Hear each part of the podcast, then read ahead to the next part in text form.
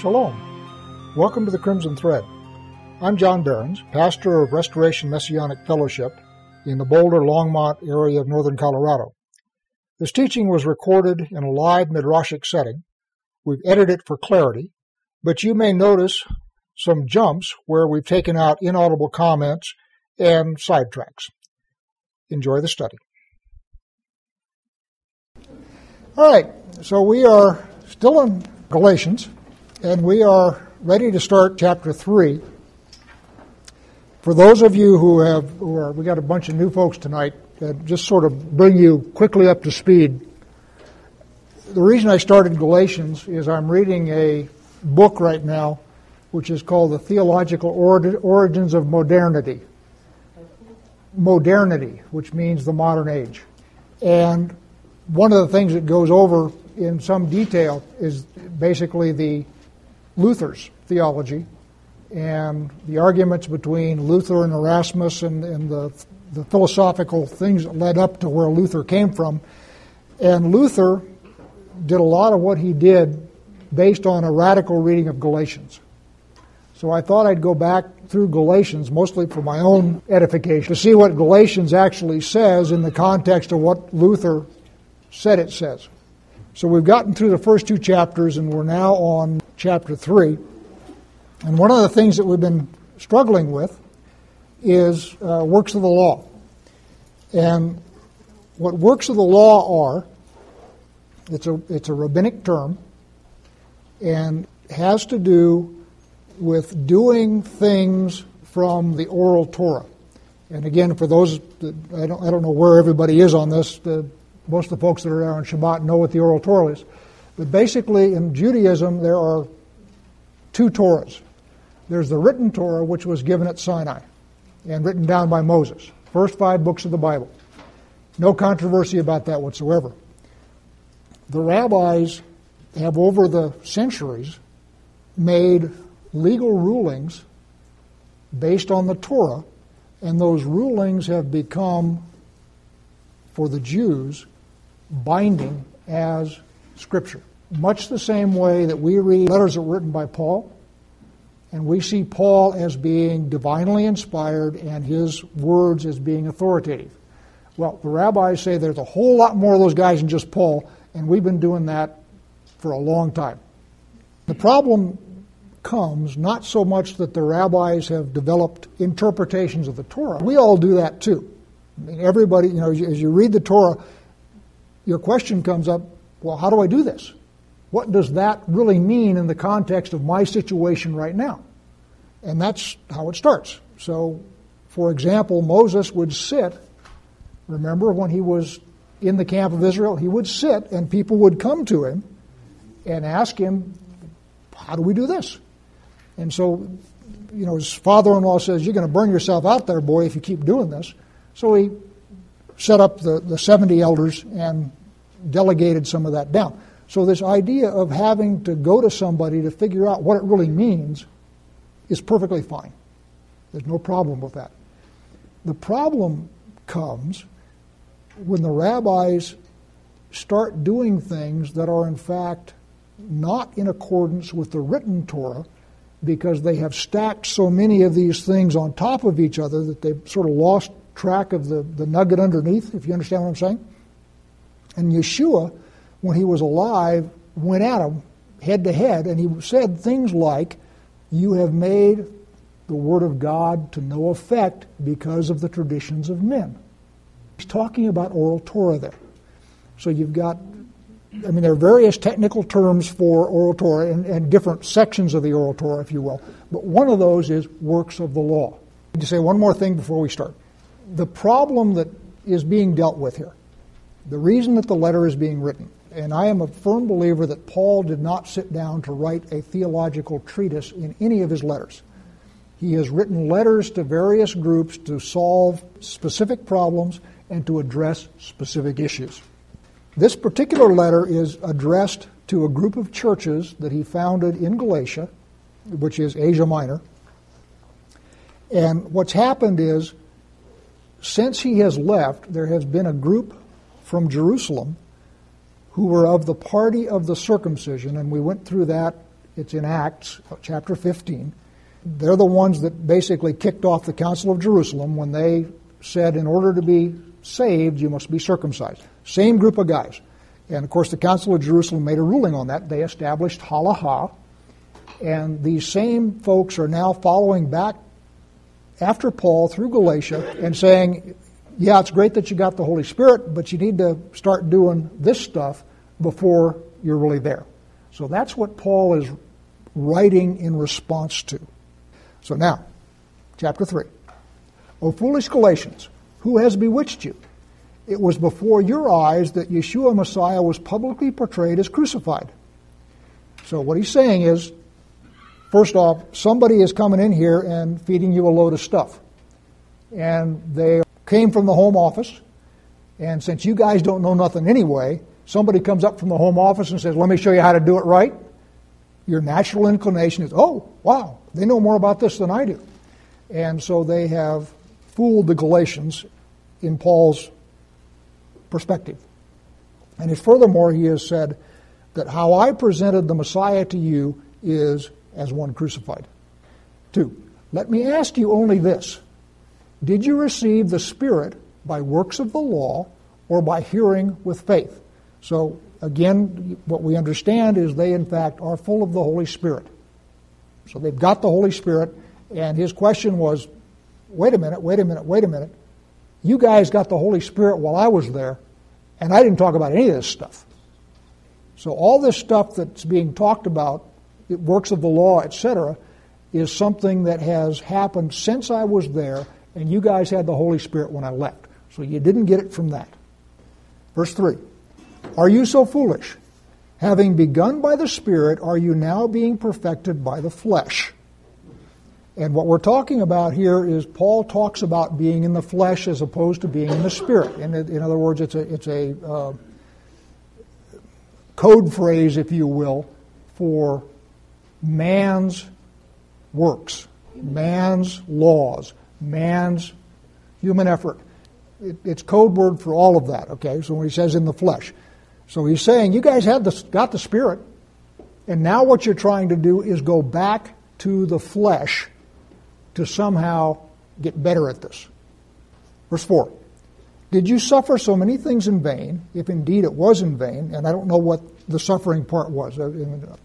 Clearly, at various times in various places, there has been persecution, and I, and I just don't know what this is historically, but I'm assuming something happened once they changed and became Christians. Did you suffer so many things in vain, if indeed it was in vain? Does he who supplies the Spirit to you and works miracles among you do so by works of the law or by hearing with faith? Just as Abraham believed God and it was accounted to him for righteousness. Okay, now we're going to talk in more detail about Abraham later, so I'm going to sort of glide over that other than to read it because he's going to go into a, into a fair dissertation about what he means there later on in the letter. So, what he's also saying is you have people there who not only have the Spirit, but they have the gifts of the Spirit. They are able to work miracles. And one assumes that Paul himself, while he was there, was able to do the same thing. And what he's saying is the stuff I did wasn't by works of the law, and furthermore, anything anybody else is doing among you by the Spirit has nothing to do with works of the law. Seven. Know then that it is those of faith who are the sons of Abraham. And the scripture, foreseeing that God would justify the Gentiles by faith, preached the gospel beforehand to Abraham, saying, In you shall all the nations be blessed. So then, those who are of faith are blessed along with Abraham, the man of faith. So again, what he's saying is that those of you who are of faith are, in a sense, sons of Abraham. And you also have Abraham was given an understanding of this when God talked to him, because God said to Abraham, In your seed all the nations will be blessed. And I'm in chapter 3, verse 10. For all who rely on works of the law are under a curse. For it is written, Cursed be everyone who does not abide by all things written in the book of the law to do them. All right, so now you got two different things here. You've got the book of the law, which is the written Torah. And the written Torah says, you don't do Torah, you're cursed. So, if you rely on works of the law, what must that mean in context? That you're not doing Torah. So, those who rely on works of the law are not doing Torah. And the Torah says those who don't do Torah are under a curse. Uh, but what verse 10 does is it shows you that when he's talking about the Torah and he's talking about the works of the law, he is dealing with two different things. Paul is quoting from the Torah. Yeah, he is going back to the Torah as his authority. And, and oh, by the way, just I've said this before, but it's worth saying again. For those people who say Paul did away with the Torah, okay, and, and you'll find lots and lots of Sunday denominations. In fact, Jews. I was just on a Jewish website today, and they say Paul is not a Torah teacher; he's a Hellenist, and he's teaching some religion other than the religion of the God of Abraham, Isaac, and Jacob. So even the Jews think Paul is off base. But what I'm saying to you is Paul over and over and over again goes back to the Torah as the basis of his authority for what he says.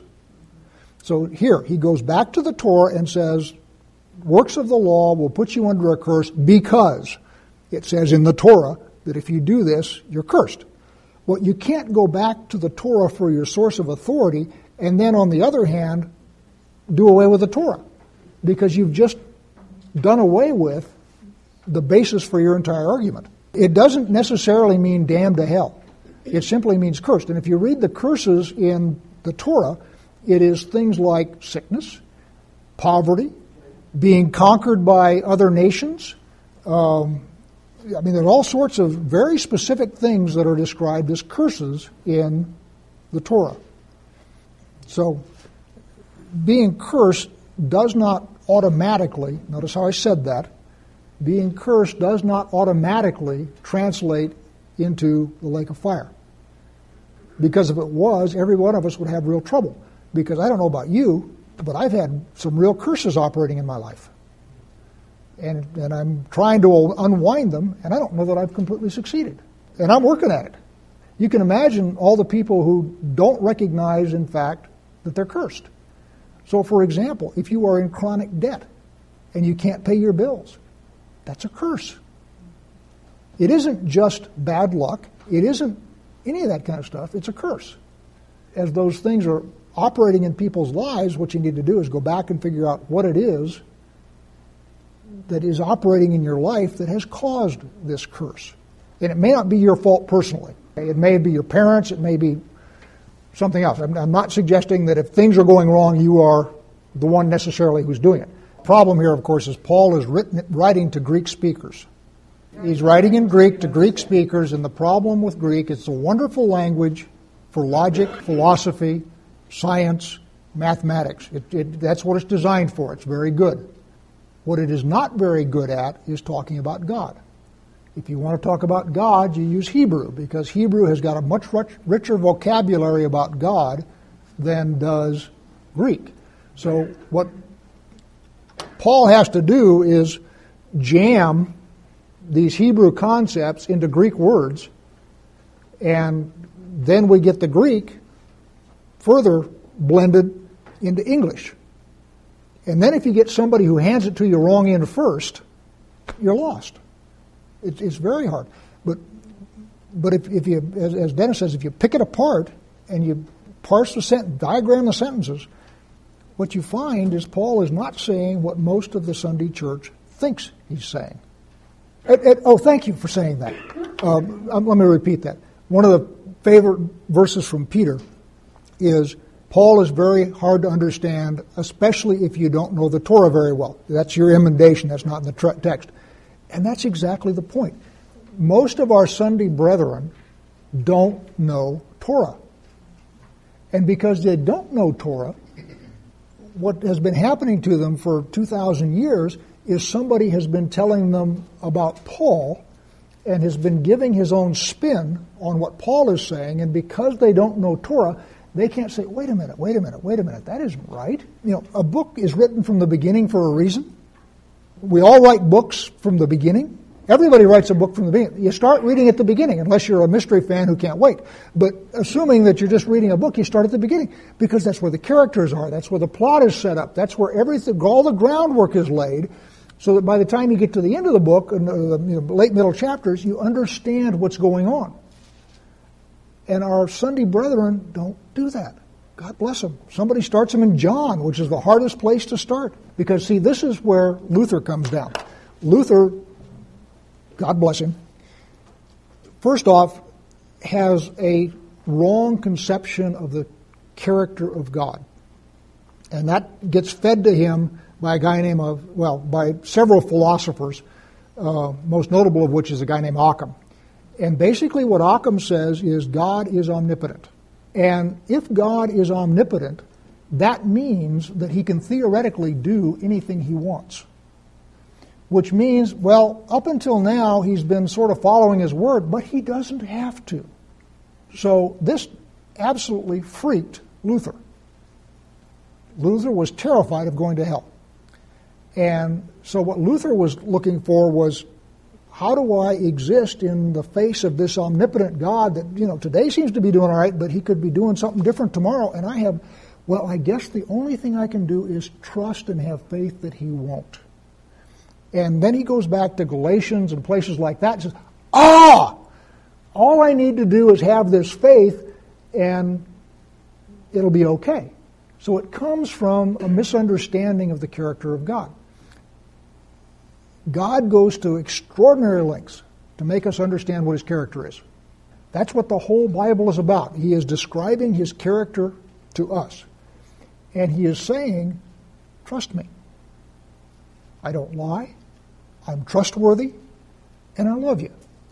Now, if any of that's false, there's nothing you can do about it anyway. So you might just as well roll with it. And Luther is the spiritual father of Calvin because Luther and Calvin both believed that God is omnipotent, which means God can do anything he wants to do. And they both believed that there was nothing you could do either to change his mind or affect the outcome. So if God chose to save you for reasons that are completely a mystery to you, there's nothing you can do to stop it, and there's nothing you can do to cause it. There are just some people that God says, You're damned, you're going to be saved, and we have no say in the matter. That's Calvinism or Luther's understanding. And that's nonsense. Because if that's true, you know, one of the things that people will say is, God's in control. God's running things. God's in, don't worry, God's in control, right? You've heard that? Well, if he's in control, he's got the place in a mess. He really does. This place is a mess. So if you believe God's in control in the way Calvin, Luther, and many evangelicals believe, it, it's nonsense. The whole scripture talks about human responsibility, human will. What our job is, our job is to tend the garden. And, I, and as I said on Saturday, my, my sermon in 25 words or less is your job tend the garden, plant good seed, pull weeds. And at the end of that, love God. And the Torah is your seed catalog. Your Torah is your seed catalog because that's what tells you what good seed is and bad seed is. That's what enables you to tell the difference between weeds and the seed that God gives you. And if you go through life with that attitude, tend the garden, plant good seed, pull weeds, and learn to love God, you're fine. You're absolutely fine. That's why God created you. Now, there's a whole bunch of other details, but that's the basis of all theology right there. And if it's more complicated than that, somebody's messing with you. Now, back to faith. Well, let's, let's go on. We'll come back to faith. I'm making good progress here. Verse 10 we just did. So let's go back to 10 and we'll take a run through the paragraph. 10. For all who rely on works of the law are under a curse. For it is written, Cursed be everyone who does not abide by all things written in the book of the law, and do them. Notice, do them. Now it is evident that no one is justified before God by the law. For the righteous shall live by faith. And that is a quote again from the law. It's a quote from Leviticus. The righteous shall live by faith. But the law is not, I think it's, maybe it's Deuteronomy. Hang on, let me Thank you. I thought I thought it was Leviticus. Thank you. Thank you. Um, Anyway, verse 11. Now it is evident that no one is justified before God by the law, for the righteous shall live by faith. For the law is not of faith, rather the one who does them shall live by them. Okay, I'm sorry, that's that's Leviticus 1. Thank you, thank you. Messiah redeemed us from the curse of the law by becoming a curse for us, for it is written, Cursed is everyone who is hanged on a tree, so that in Messiah Yeshua the blessing of Abraham might come to the Gentiles, so that we might receive the promised Spirit through faith.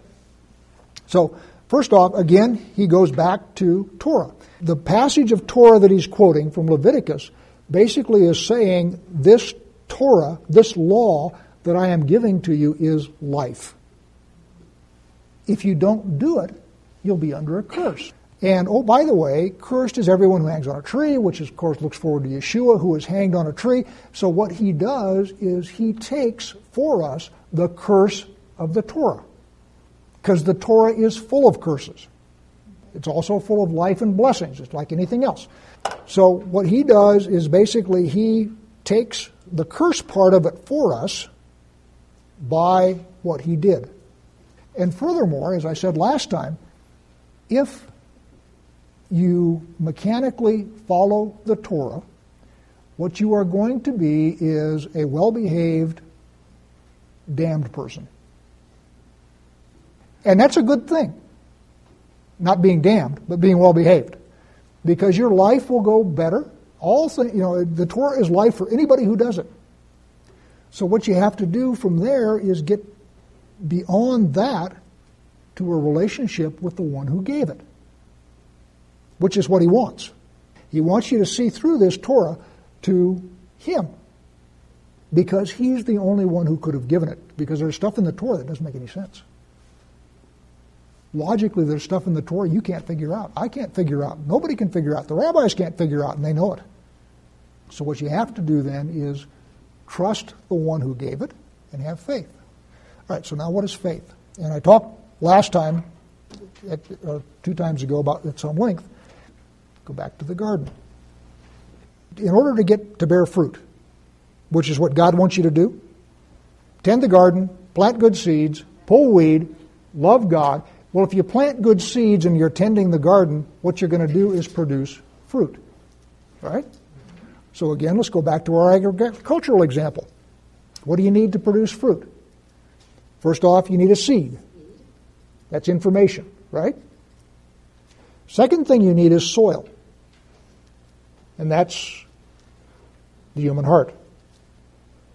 Third thing you need is water. And you need timing, which is sun. Okay, you know, the sun goes in cycles in the season. So you got to plant in the right time in order for the sun to do its part. So you need seed, soil, water, and timing. Well, timing is obvious. You know, you, you got to do it when it's ripe. You know, whatever it is that you're doing for God, you do it when it's right. And you know, the Bible is just full of stuff where people got outside of God's timing. Moses did. Remember, Moses when he killed the Egyptian, he he knew he was going to be Messiah. He knew what his job was. He he was prophetically marked. His timing was just 40 years off. So he did it, did it at the wrong time. Water is blessing. Any place in the scripture where you see blessing, think of water in an agricultural sense. The soil is the human heart. And your job, by the way, is to break up the soil so the soil will accept the seed. Because remember, Yeshua talks about four types of soil, four types of human heart. You got the rocks, you got the shallow soil, you got the weed choked soil, and then finally you've got the good soil. So your job is to break it up. That, that's your part. You're supposed to do that. God won't do that for you. You got to break up the soil so that the word, when it's planted, can take root. And then the word is the seed. And what I'm suggesting to you is seed is also a metaphor for faith. Because it says in Scripture that God gives everyone the measure of faith.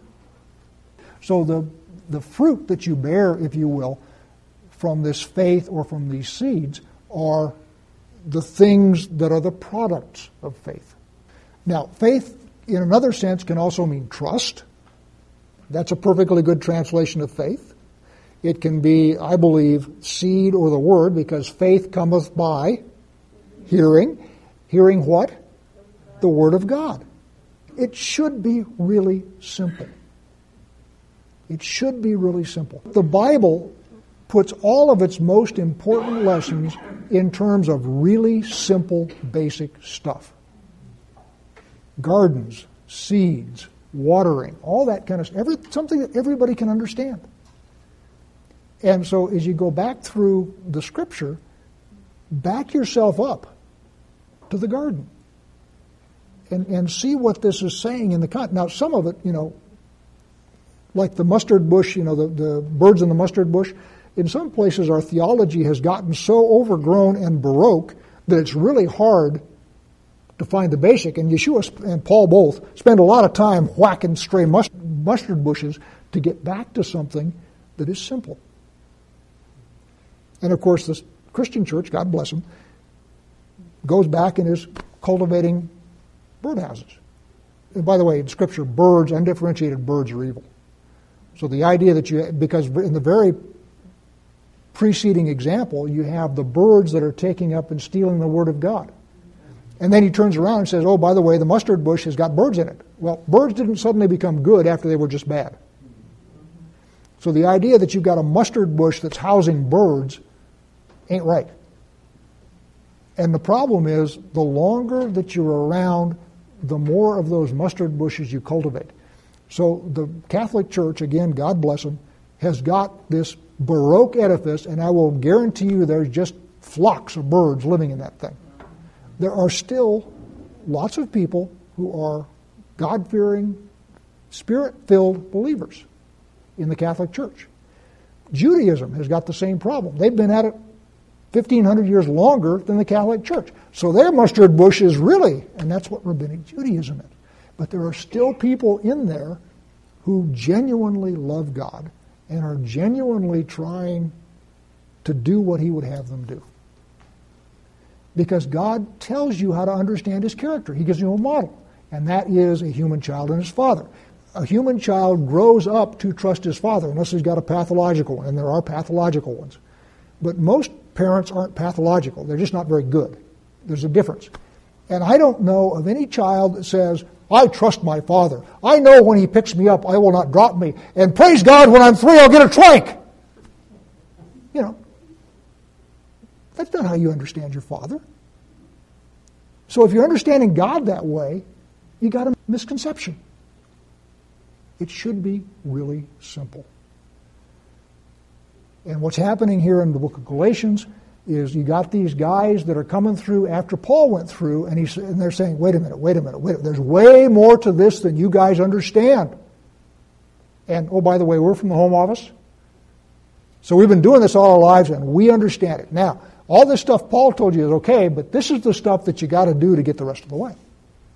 And Paul is coming back to him and saying, guys, you didn't get it that way. You're not going to maintain it that way. That's all Galatians is and he's going to you know, go through a bunch of logic and a bunch of stuff to make that all clear. But it's really that simple.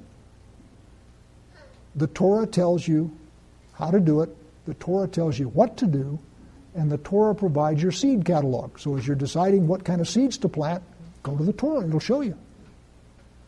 Would somebody like to close in prayer?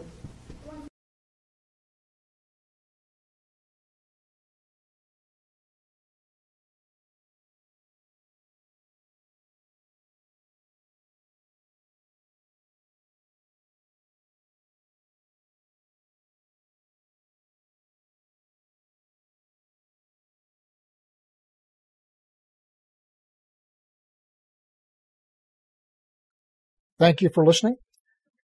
If you've enjoyed this study and would like to hear more, go to www.crimsonthread.com. There you'll find this study in its entirety, as well as other resources for studying the scriptures from a messianic perspective. Thank you and shalom.